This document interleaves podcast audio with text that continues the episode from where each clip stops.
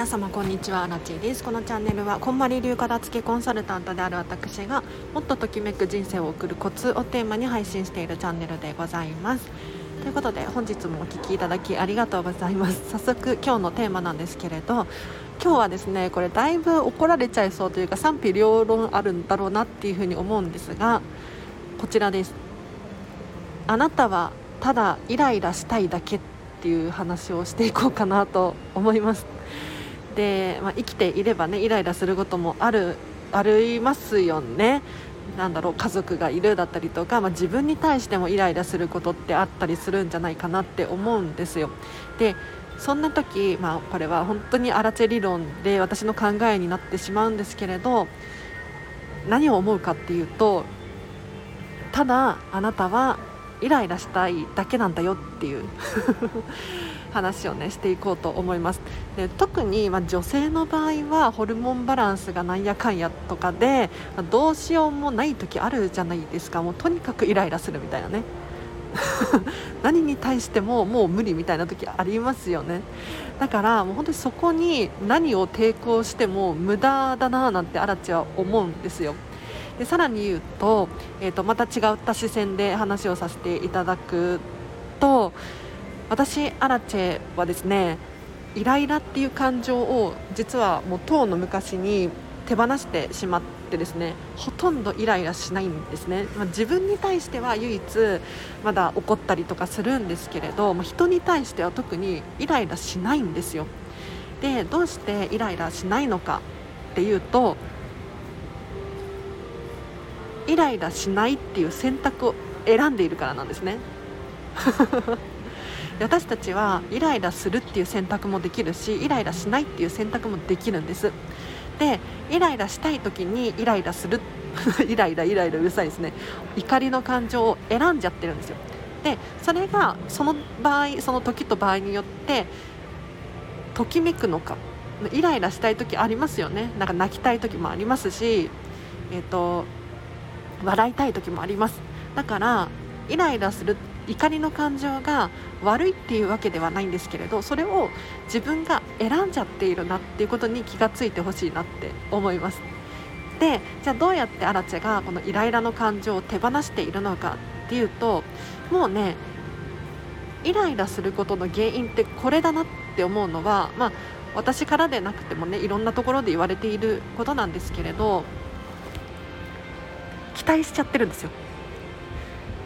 人だったりとか物事に対して自分が知らず知らずのうちに期待をしてしまっているんですね。例えば誰か人に対して〇〇してくれるだろうとか〇〇するのが当たり前であるとかこういう期待が実は実は自分の中で生じていて発生していてこれに対して裏切られるとかこれをしてくれなかった場合になんでっていう疑問が湧いてくるんですよ。で人って知らないこととかわからないことに対して恐怖心を覚えたりとかそれこそイライラする怒りの感情が湧き上がってきたりとかしますのでそういう自分がちょっとしたほんの些細な期待を込めてしまうと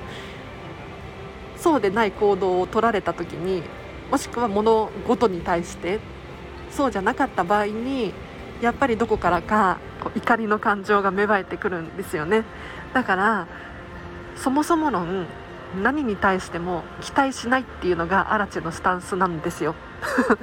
だって人間間違えるのが当たり前だし、えーと、〇〇してくれるだろうっていうのはあくまでこっちの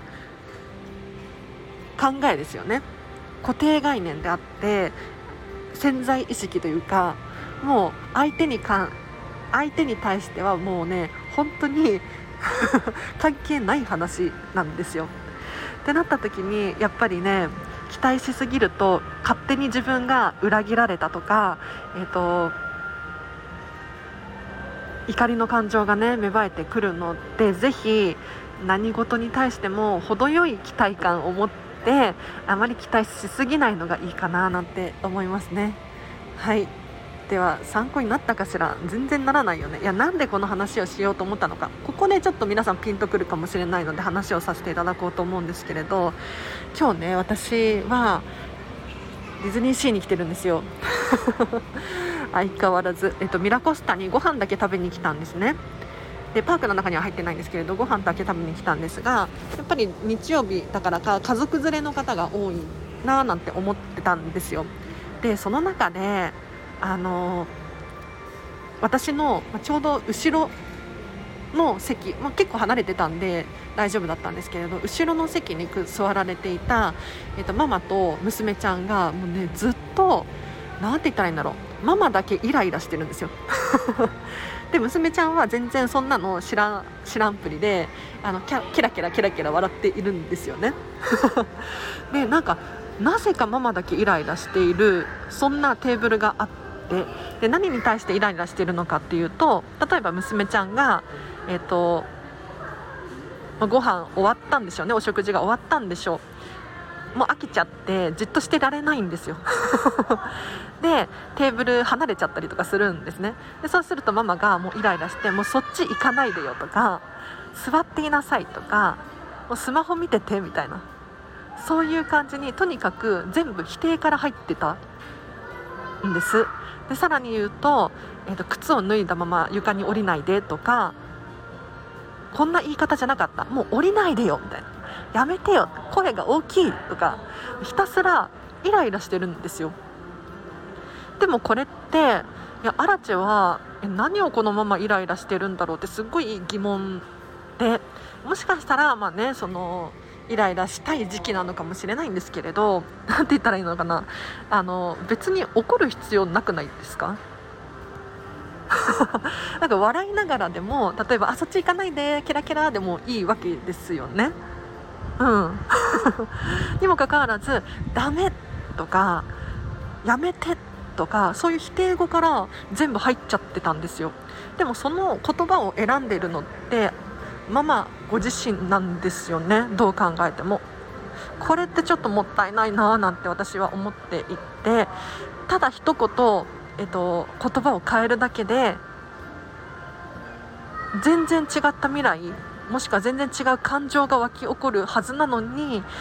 自らこうイライラする感情を選んで選択していっちゃってるんですよ。でお子様は一方でどうなのかっていうと全然あの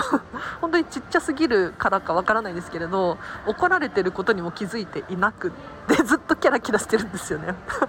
やめてよみたいなお母さんはすっごいなんかずっと否定しているんだけれどお子様はなんか全然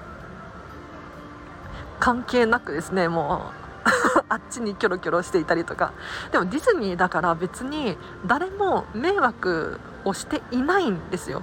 キャストさんも理解があるしなんならゲストだって楽しみに来ているから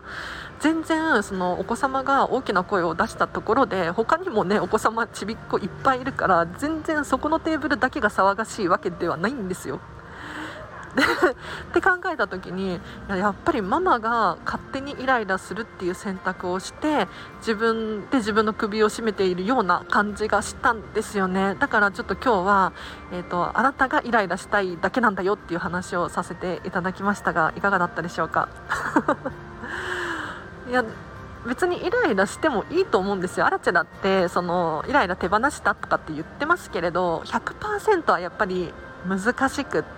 でどうしてもその自分に対してだったりとかっていうのは結構厳しいんですよね。なんでこんなこともできないのとかなんでこうなっちゃったのとかもっとああしとけばよかったもう嫌だとかってね思う時あります。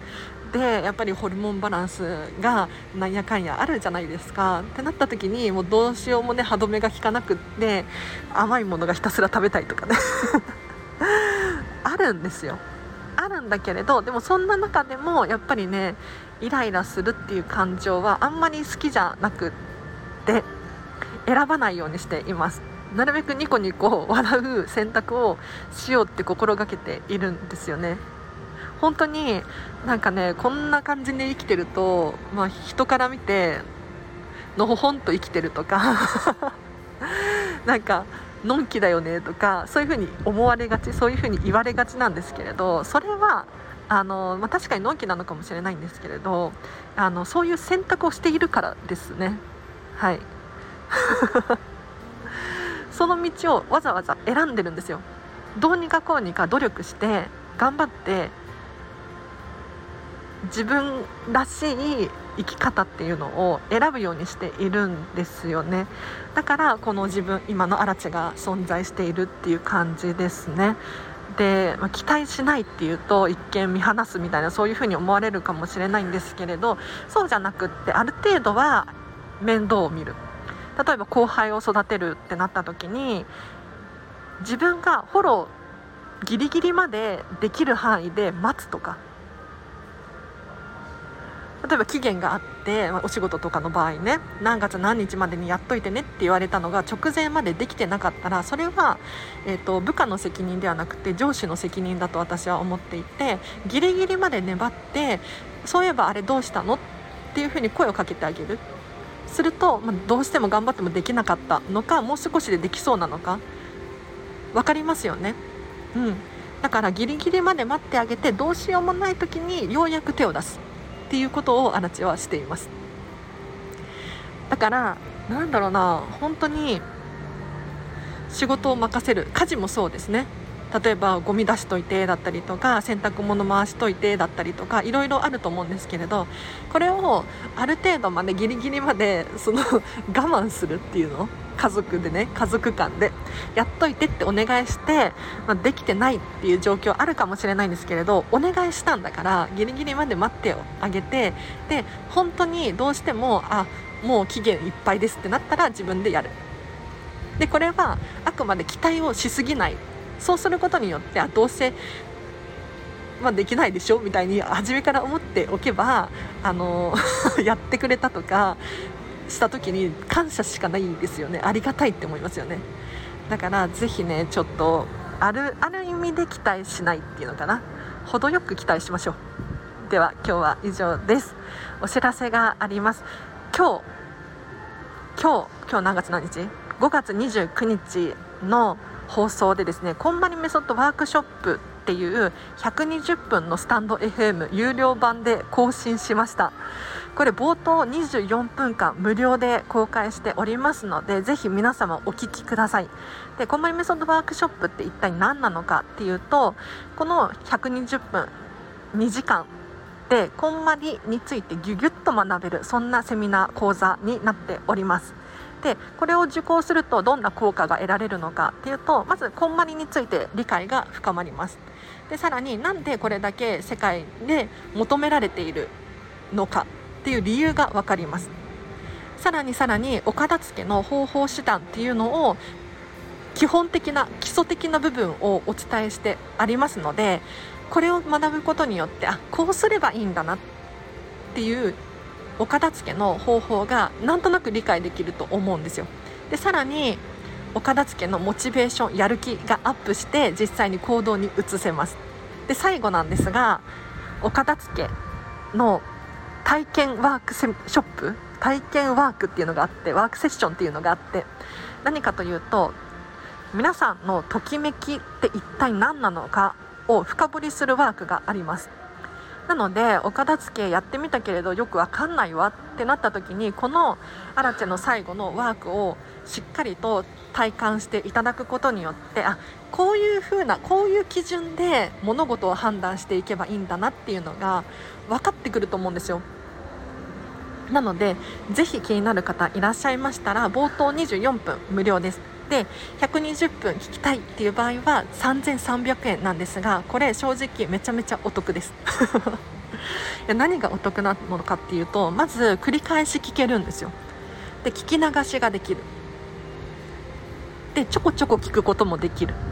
これはめちゃめちゃメリットですよね。で3300円は正直安いです。コンパニー流片付けコンサルタントが開催するこのワークショップは、まあ、対面式だったりとか Zoom とかでやるんですけれどだいたい5500円くらいが目安かななんて思っています、まあ、もちろんピンキリなんですけれどもっと高い金額でやられている方もいるんですがこの3300円っていうのは正直ね一番安いんじゃないかなって思っています。でさらに言うと Zoom とか対面式だと繰り返し聞けないですよね。もう記憶上の話ですよね。で他にもお子様が小さすぎてそういうセミナーには参加できないんですだったりとか2時間がっつり時間を設けることができないとか、えっと、ちょこちょこ聞きたいなだったりとかもうねオーディオブックバージョンみたいに思っていただいてもう聞きながら作業ができるそんな内容になっておりますので言われながらね